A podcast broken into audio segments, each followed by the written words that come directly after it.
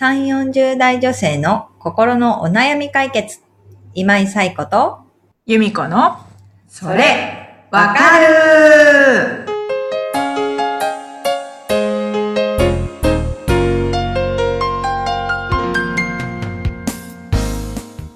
はい。ということで、えー本日も、それわかる始まりました。よろしくお願いします。よろしくお願いします。4月の第1週です。早早いです。ね。早いですねしか言ってない。ねななんか時をね、だんだん早く、年々早いな、早く感じていく。うん。もう2021年も3ヶ月が、四半期、第一四半期が終わったみたいな 感じだよね。そう。で、4月で、新しいことにワクワクしたりとかしてる人もいるのかな。そうですね。ままた環境が変わって大丈夫かな、な、みたいな。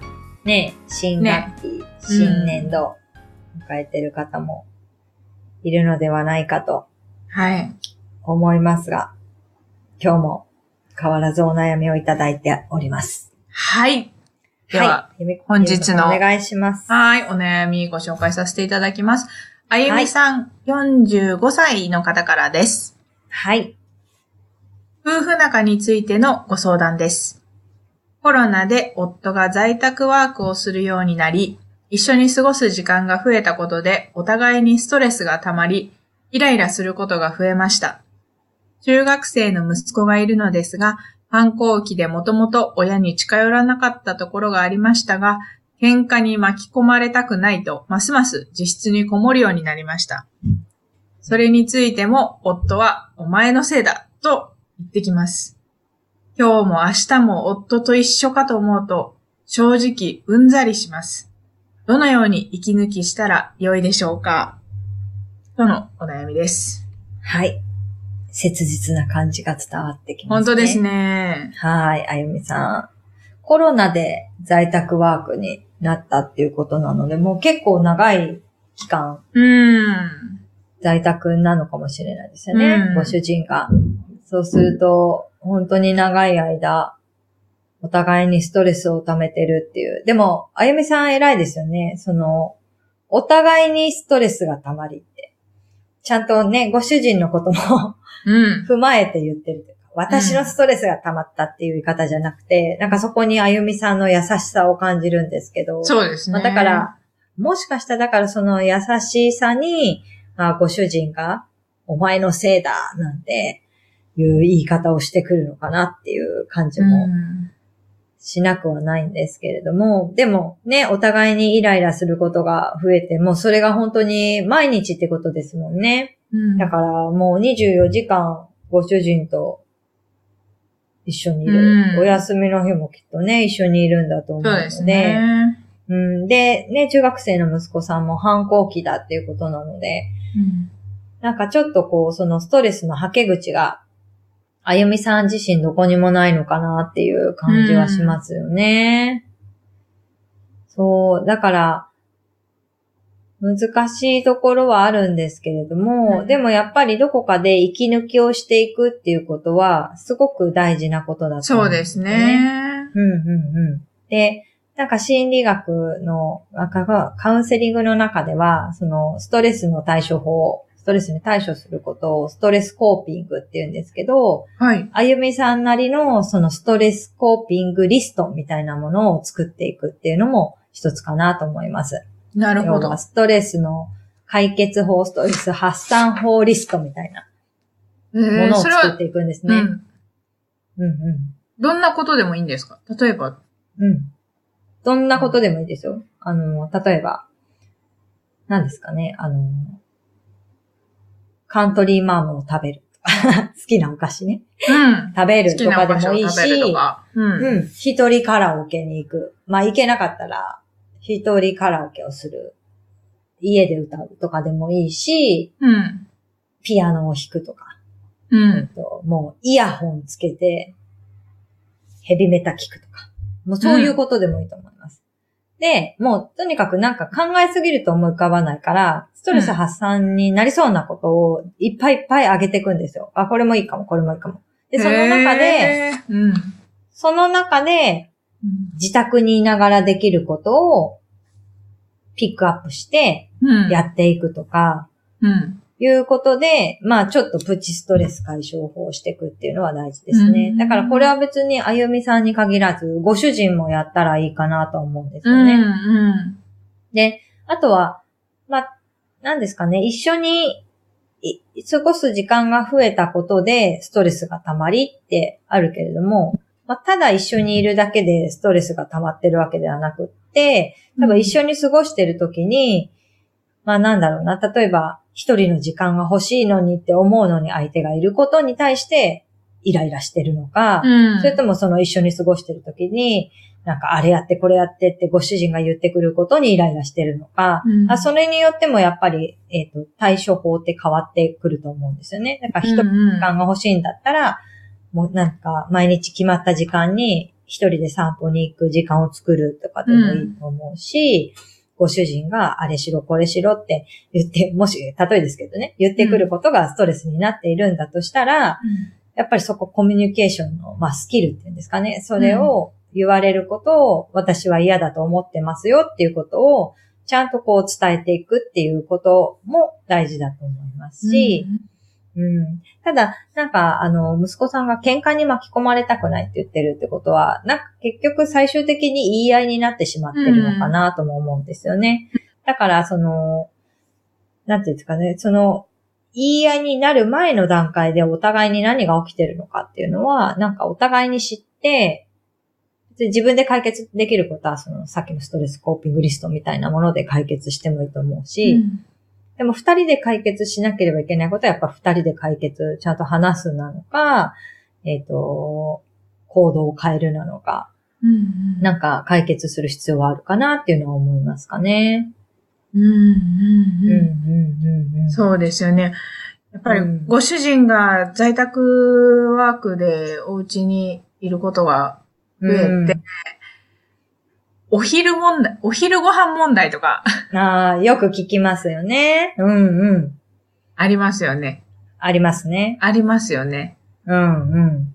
そういうのを、ああ、もう今日何しようみたい。今までは一人分とかでよかったのが、自分と子供の分だけでよかったのが、うん旦那さんの分も用意しなきゃいけないとか、そういうほんとちょっとしたことが、うん、ありますね。ストレスになってるんだとしたら、もう、どうしたらいいですかね。そうです今ね。もう、そうですよね。今日はもう冷凍物みたいなね。あ、もうそういうのも大事ですよね。冷凍物も大事だし、私もね、あのー夫がコロナで在宅になって、うんうん。本当それこそ、去年の、えっ、と、春の4月の緊急非常事態宣言かうん。の時は、あの、子供も幼稚園に通うああ、はいはい。みたいな感じで、うんそれまで気楽に過ごしてたのに、本当に朝起きたら朝ごはん食べながら昼ごはん考えて、昼ごはん食べながら夜ごはん考えて、みみたいな生活になって、もうすぐストレス溜まりましたようんね。うん。えーなんかわかんないけど、なんで私が全部やらなきゃいけないんだろうって思った時に、うんあの、ちょっと旦那に、ちょっと私夜頑張るから昼担当してくれないって言って、うん。そしたら意外とあっさり OK してくれたので、もうそれから、えー現在に至るまで、えー昼ご飯の担当は旦那ですね。すごい。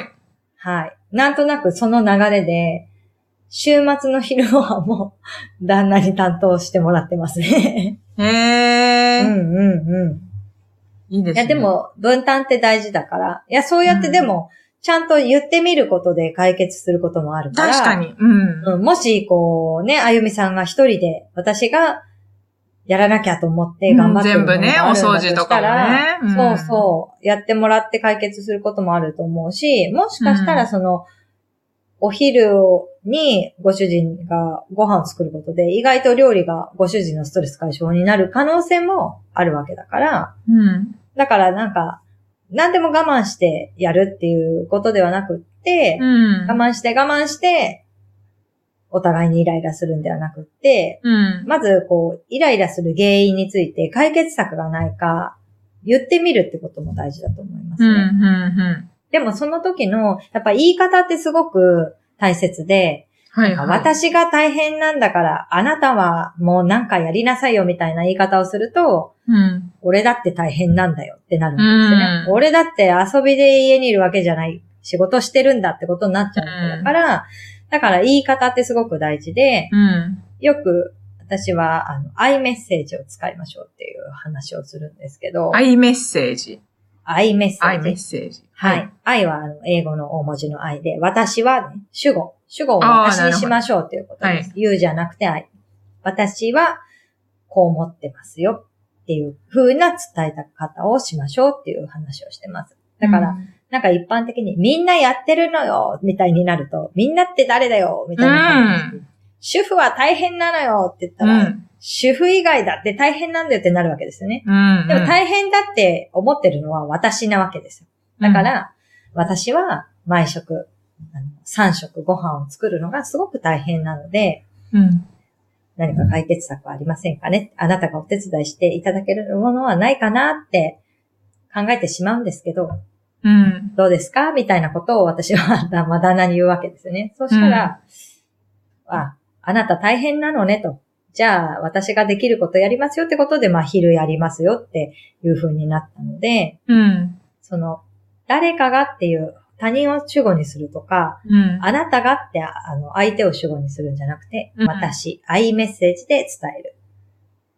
すごい大事ですね。うんうん。ああなたは何もしてないでしょっていう言い方をすると、うん。反発したくなる。カチンとくるわけですね。うん旦那さんも。してなくないみたいなね。うんえーし実際してなかったとしても、うんしてなくないってことを、まあ、主張したくなるわけです。うん。だから、私は大変なんですよっていうこと。うん。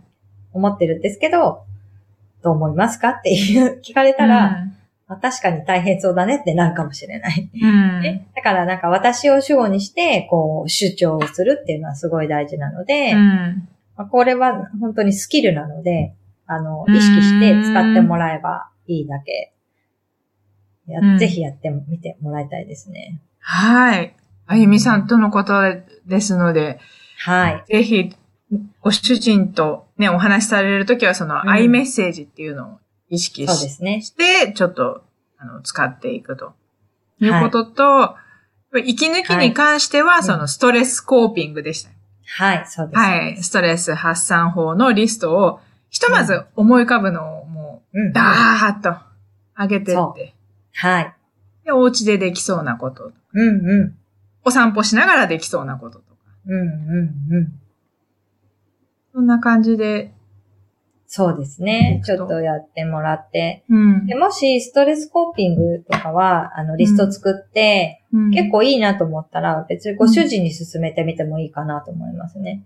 お互いが、お互い、それぞれで、こう、小さなことで息抜きができていけば、日常的にできることをね、選んでやっていけば、うんお互いのストレス発散ができるわけで、もしかしたら喧嘩とかなくなるかもしれないし。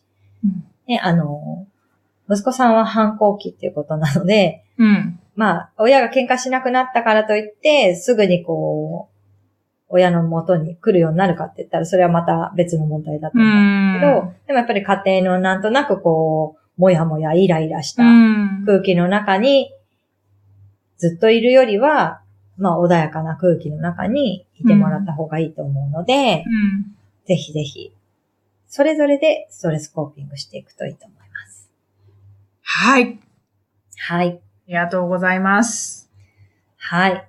ねでもやっぱり夫婦の中って、仲良さそうに見える人たちでも結構いろいろあるじゃないですか。うん。なんか仲良さそうなのに突然離婚しちゃう芸能人みたいなこととかもあるみたいに、やっぱりこうね、夫婦のことって外から見たらわからないぐらい、まあ家の中で本当に多分近い距離の中にいるからこそ、ね、感じることたくさんあると思うんですけど、うん。今後も夫婦のお悩みはいろいろ切っていくのかなと思ってます。なので、本当小さなことでもまたお悩み寄せていただけたらいいかなと。一緒に解決していきましょはい。ありがとうございます。こちらの番組では皆さんからのこうしたお悩みを募集しております。番組のホーム画面にリブラボラトリーの公式 LINE URL を載せておりますので、まずは公式 LINE のご登録をお願いいたします。その後に、あの、公式 LINE のメニュー画面からお悩み等をしていただければ、こちらの方ではい、見させて、はいお悩みはい、お悩み。すね。はい、させていただいて、一緒にご紹介していきますので、よろしくお願いします。よろしくお願いいたします。はい。